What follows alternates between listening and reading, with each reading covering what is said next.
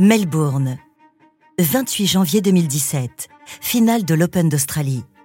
Serena Williams a 35 ans. Elle n'est plus numéro un mondial, mais veut le redevenir. Elle court également après un 23e titre du Grand Chelem. Elle battrait ainsi la légende allemande Steffi Graf et confirmerait sa domination du tennis mondial. Mais Serena est en plein doute. Elle a été éloignée des cours pendant quatre mois, la faute à des blessures à répétition. Ce n'est pas la première fois de sa carrière qu'elle doit s'arrêter, mais le corps de la trentenaire met plus de temps à se remettre. Elle n'a pas beaucoup joué pendant toute l'année 2016, elle n'est pas habituée à si peu de préparation. Alors en ce début d'année 2017, elle veut se rassurer. Podcast Story. Serena a commencé la saison par un tournoi en Nouvelle-Zélande. Durant ces quatre mois de pause, elle a pensé à sa vie sans tennis. Elle s'est fiancée avec le fondateur d'un site internet à succès. Quelques semaines plus tard, elle a fait son retour sur le terrain avec une nouveauté, des papillons dans le cœur. La belle était amoureuse, mais devait rester concentrée. Alors oui, l'ex numéro 1 mondial n'était pas encore à 100% en Nouvelle-Zélande. Elle a perdu dès le second match, mais ce n'était pas son fiancé le responsable. C'était le vent. Elle espère aujourd'hui que les conditions seront meilleures en Australie. Arrivée à Melbourne, Serena est sous pression. Elle n'est pas favorite. Les observateurs commencent déjà à l'enterrer. Va-t-elle réussir à revenir au sommet comme elle l'a fait dix ans auparavant? En 2006, Serena Williams est sortie pour la première fois du top 100. Elle n'avait remporté aucun titre majeur. Pire, elle avait dû renoncer à deux tournois du Grand Chelem à cause d'une blessure au genou. Et pourtant, en quelques mois, elle avait retrouvé son tennis de rêve ici, à Melbourne. Elle avait remporté son huitième titre dans un tournoi du Grand Chelem. Elle était sûre d'elle. Les saisons suivantes lui donneront raison. Numéro un mondial et une dixième victoire en Grand Chelem, encore à Melbourne. Décidément, la terre australienne lui porte chance depuis longtemps. Alors pourquoi ne pas récidiver l'exploit?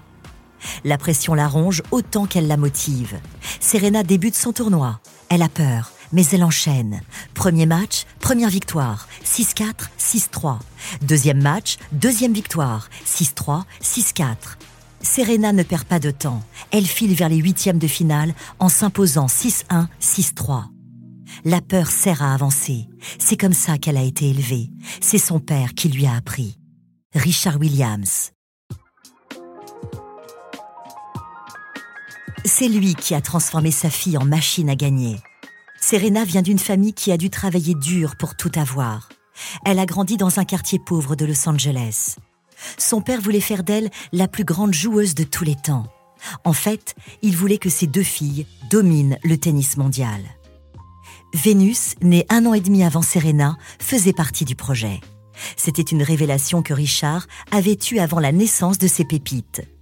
En 1978, il a vu une joueuse remporter le tournoi de Roland Garros et les 40 000 dollars qui allaient avec. Richard a flairé la bonne affaire. Il a écrit un plan de 78 pages qui détaillait la méthode dont ses filles, qui n'étaient pas encore nées, allaient profiter pour devenir des légendes du tennis mondial. La machine était lancée. Vénus a vu le jour le 17 juin 1980, Serena le 26 septembre 1981. Richard ne connaissait rien au tennis, mais il avait décidé d'entraîner ses filles dès l'âge de 4 ans. Le quartier difficile de Compton était le terrain idéal pour développer leur esprit de lutte. Entre les gangs et les coups de feu, Vénus et Serena s'entraînaient sans relâche sur des cours de tennis vétustes, au ciment craquelé, jonchés d'éclats de verre. Toutes les occasions étaient bonnes pour frapper dans la balle, avant, après l'école, pendant les vacances, mais sans jamais mettre de côté les études. Richard tenait à former des femmes fortes et intelligentes qui sauraient se sortir de leurs conditions sociales, deux joueuses noires dans un sport réputé pour les blancs. C'était le choc que voulait créer Richard. Le visionnaire allait réussir. Vénus allait briller la première. Au début, Serena avait l'impression d'être la petite sœur dont on n'attendait pas grand-chose. La suite de sa carrière lèvera les doutes. Serena a débuté sur le circuit professionnel à 14 ans. Elle a affronté les meilleures joueuses du moment, Marie Pierce, Monica Seles, Lindsay Davenport et Steffi Graf. À 17 ans, elle a dominé l'Allemande, déjà référence du tennis féminin. Avait-elle peur avant de l'affronter? Oui, mais c'est ça qui lui a permis de réussir. L'ambition de Serena est sans faille. À 11 ans, lorsqu'on lui demandait à quelle joueuse elle voulait ressembler, elle répondait qu'elle voulait que les autres cherchent à lui ressembler. Serena a eu très tôt de l'assurance. Alors, en ce début d'année 2017, elle doit poursuivre. Les huitièmes de finale de l'Open d'Australie s'annoncent. Son service est moins efficace face à son adversaire du jour. Elle peine à remporter le premier set, 7-5. Mais elle enchaîne encore et toujours. Elle avale la deuxième manche 6-4 et s'ouvre les portes des quarts de finale. Elle balaie alors une Anglaise 6-2-6-3. Tout se déroule comme dans un rêve. Comme depuis son premier titre du Grand Chelem, décroché en 1999, c'était à New York. Dès 2002, elle a remporté trois tournois d'affilée, Roland Garros, Wimbledon et l'US Open. Ajoutez l'Open d'Australie au début de l'année 2003 et vous obtenez un grand chelem, le Graal de tous les joueurs de tennis.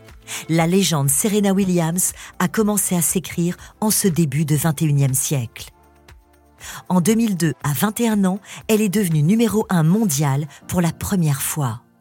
Elle a détrôné une joueuse à peine plus âgée qu'elle, Venus Williams, sa sœur, âgée de 22 ans. Les deux sœurs savent qu'elles peuvent se rencontrer ici, en Australie. Le tirage au sort les a placées dans des tableaux différents. Ce n'est qu'en finale qu'elles pourront se retrouver. Ce serait la neuvième fois de leur carrière. Mais cette fois, les deux sœurs ne se sont plus affrontées depuis longtemps. Depuis Wimbledon en 2009. Serena avait gagné, c'était sa sixième victoire en Grand Chelem contre sa sœur. Mais Vénus était sur le déclin. On allait lui diagnostiquer quelques mois plus tard une maladie auto-immune qui la vidait de son énergie. Les retrouvailles annoncées huit ans plus tard se présentent comme un choc des revenantes. Mais il faut passer une dernière étape, les demi-finales. Venus Williams se qualifie facilement.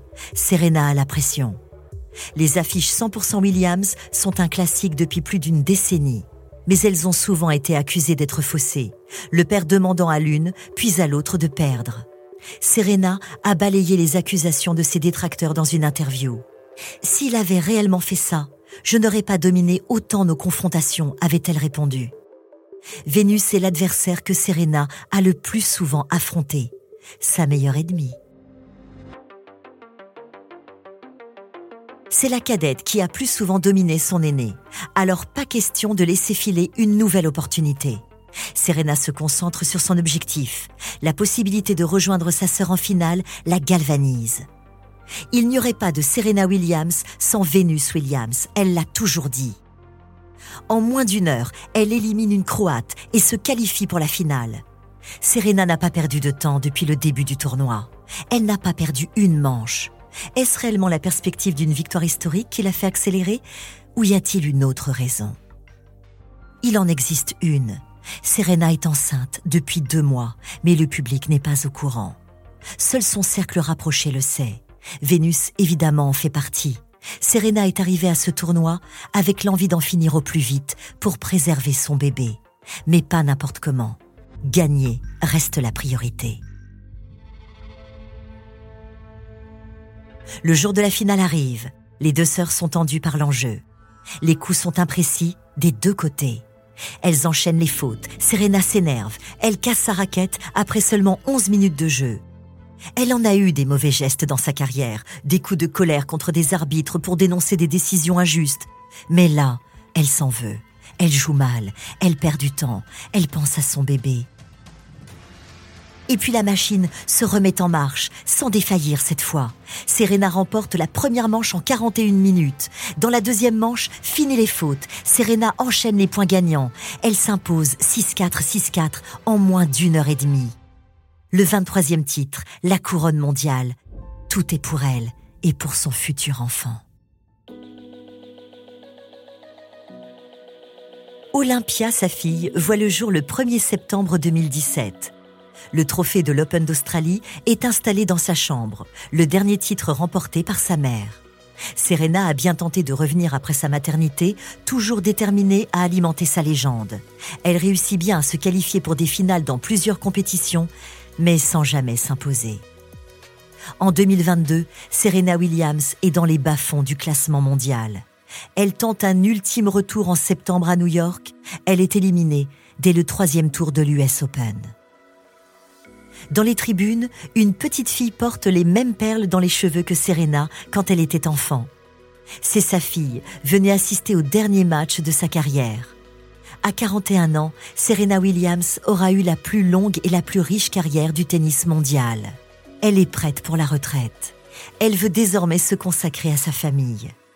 Et si vous vous demandez si vous verrez un jour Olympia succéder à sa mère, ce sera si elle veut.